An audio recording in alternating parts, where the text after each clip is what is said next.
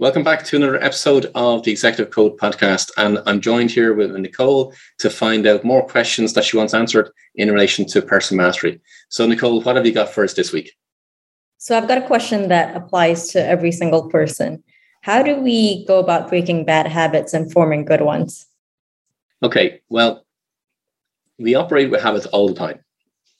So, think from the perspective of how you dress, how you eat, even how you you lock up your house or your apartment at night time.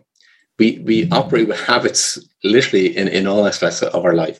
Now, other people would say that you know to form a good habit, perhaps maybe you know do repeat what it is that you want to do or to form the habit around. Repeat it for maybe 21 days. And then after 21 days, it will typically kick into being a habit. But yet, here's the thing even though you might have people that will do something consecutively for 21 days, the habit still hasn't been formed.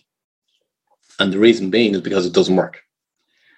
And what I mean by that is that if you're trying to form a habit that isn't in line with your genius drivers, which gets back to the whole process of what I teach in relation to genius drivers, because you're now working with your unconscious.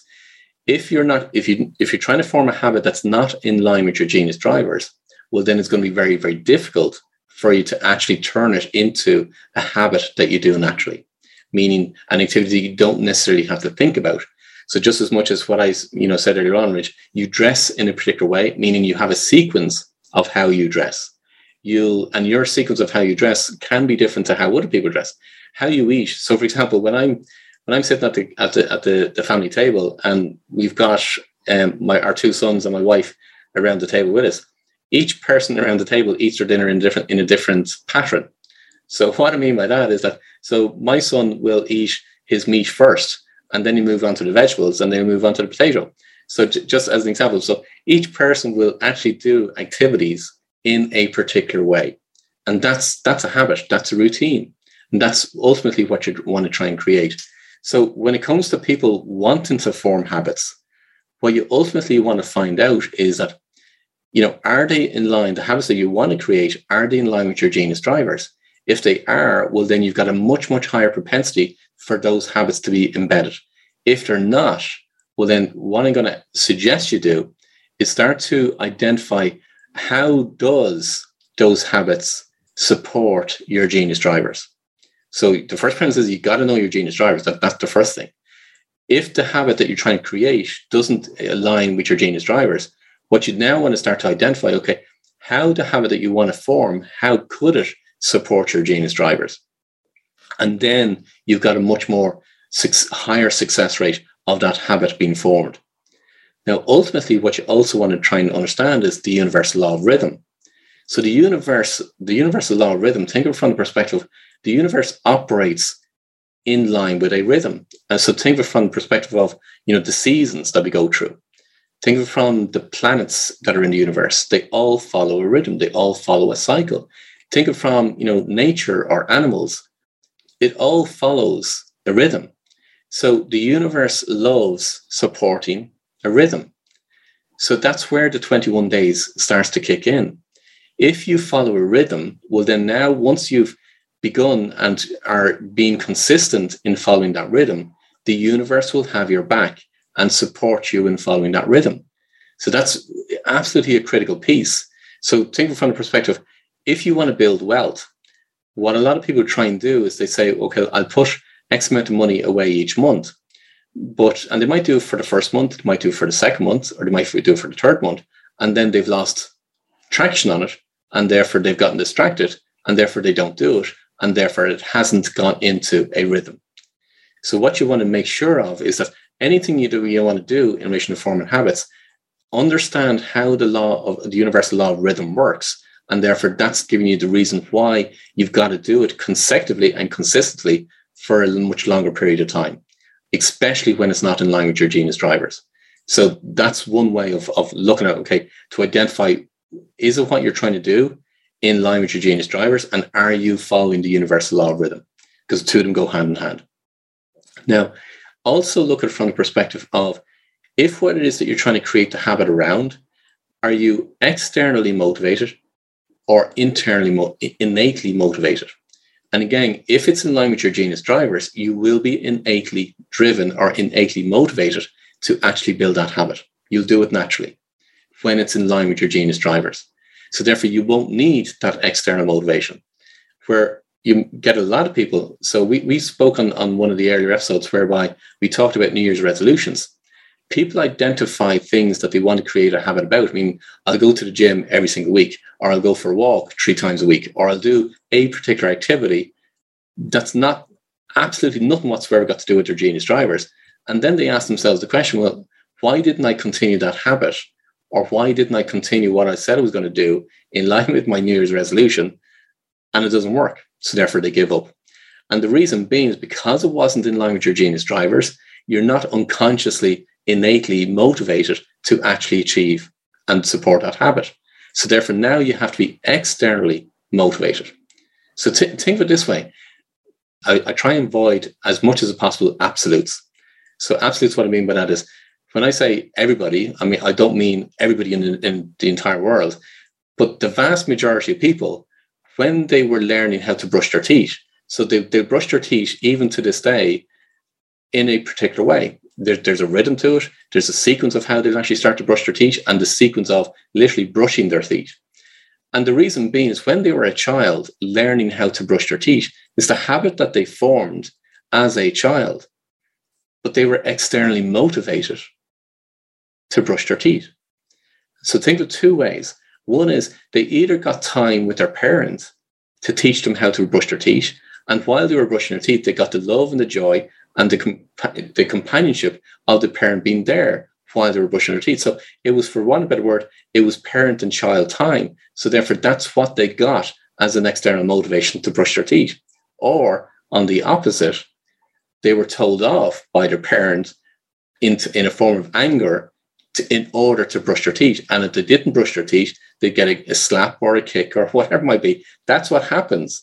So there's an external motivation in order to kick them into developing that habit. So when you want to understand if, it, if there's something that you want to create a habit around, the, the easiest habits to form are ones that are in line with your genius drivers because now you're innately driven to actually develop those habits. If not, and it's not in line, and you can't find any alignment whatsoever of how they support your genius drivers, now you're going to have to have an external motivation. And that's where a coach comes into play, it's where a mentor comes into play, or some sort of accountability partner in order to get you into the habit. And then when you understand the universal law of rhythm, well, then now you understand why it has to be done for a particular length of time in order for it to absolutely fundamentally develop as a habit. Now, what you can do as a reminder in order to form that habit or to form that sequence, make sure you do it every single day, is literally anchor an activity that you're doing. So you may have something as you're going out the door that you'll you'll connect with, meaning that you'll it's anchored with you. So I, am getting into what's referred to as neuro, neuro linguistic programming, which is NLP. So that's where you'll actually create an anchor to remind you of something that you need to do in order to actually develop the habit. And then after a period of time, it now is embedded in your subconscious. So therefore, now you don't have to think about it and you no longer need that anchor. So that's my advice in relation to try and form new habits and better habits, good habits. So the savings example you used earlier has somewhat of an easier fix because you can have it to you can have it set to where a certain amount of your income is automatically saved to a separate savings account. But it seems much harder to break bad habits than form good ones, especially the longer you've had the habit. So what you what you want to find is you you your perception is that it's a bad habit, but unconsciously you're getting something from that habit that you don't want to get rid of. So think of a bad. So give, give me give me a bad habit. Give me an example of a bad habit. Not flossing. Not flossing. Okay.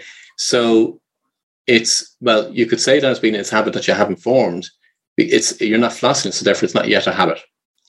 Or think of for, for a habit in terms of a very common one would be after a meal, a person will take out a cigarette and start smoking. So people will perceive that as being a bad habit. But they may say consciously it's a bad habit. I have to stop, you know, having a cigarette after every meal. So they they see it as being a bad habit, but unconsciously they're getting more from it, the actual cigarette. So why would they get rid of it? So think of it from this perspective, and a fundamental thing that, that people need to understand is that a human being will only do something when they perceive more benefits than drawbacks, both consciously and unconsciously. So their perception as a smoker is that consciously they perceive it as being a bad habit, but unconsciously know they're getting an awful lot more from that cigarette. So therefore, why would they want to form or get rid of that habit? So their unconscious won't support them in actually getting rid of that habit. What you want to do is now, if you were to list out all the benefits of not smoking, now what you're doing is you're reprogramming the unconscious mind to say, actually, okay, so here's all the benefits of not smoking. Here's the drawbacks of smoking, and bring that into your conscious mind. Now you've got a much, much higher um, uh, way or much, much higher success rate of actually getting rid of those bad habits. So, first, they have to recognize the drawbacks outweigh the benefits and then be able to recognize that as a bad habit before they'll even consider breaking it. Yeah. Yeah. And also look at it from because you, you want to kick into some, something else, which is your motivation. So, when you, if, as you're making progress on a habit, you want to acknowledge the progress that you're making. So where a lot of people say, well, you've got to, you know, have a reward for as you do the activity that's in line with your habit. What they're doing is they're, they're playing with the motivation part and how the brain works. But ultimately, what you want to try and get, the part of all of it, is to acknowledge the progress that you're making in actually forming that habit or doing the activities. So therefore, now you start to play or work with how the brain works so that it's you now you're getting into motivation. So, but ultimately, what you want to understand is a the law of rhythm is in line with your genius drivers, and if it's not, well then okay, now start to understand if you want to get rid of a bad habit, start to list out all the the benefits of giving up that perceived bad habit. And it seems easier to break or form habits earlier in life as compared to when you're older. So, are there any additional tips that you know people who've had a bad habit for, say, fifty years can can take into account to help them break it? If you do the work, and, what I mean by that is that what what I said in terms of align it, align new habit or get rid of the old habit. Align if you want to form a new habit, align that to your genius drivers, and then also look at it from the perspective. Okay, so how can you have if it's innately aligned with your genius drivers, well, then it's it's going to be an awful lot easier for you to to actually form that new habit, no matter what age that you're at. If it's not in line, well, then you've got to do the work. And what I mean by doing the work is you got to, in effect, find out how does it actually support your genius drivers, or what are the benefits of doing that new habit in line with your genius drivers? How does it support and how does it benefit your genius drivers? And now what you're doing is you're now starting to work on how the conscious mind works and how the unconscious mind works and it now becomes an awful lot easier to form that habit, no matter what age you are. So again, it goes back to finding your genius drivers as early as possible in life, and then developing your habits. Yeah, good, good on that. Yeah, yeah absolutely, absolutely. Perfect. So um, now that we're a few months into the new year and you're trying to understand why you've broken your New Year's resolutions, perhaps from this episode you'll understand as regards some of the elements as regards why that's happening. So if you want to find out how to form new habits and how to drill in a little bit more deeper into your genius drivers and understand what your genius drivers are, reach out to us at paulwilliamdavis.com. All the ways of how you can get connected with us are all there on the website. And if you want to join our weekly live meetings that we have on Zoom every single Monday afternoon at two o'clock Irish time, come on over to our community. You'd be very, very welcome. But until next time, I wish you every success.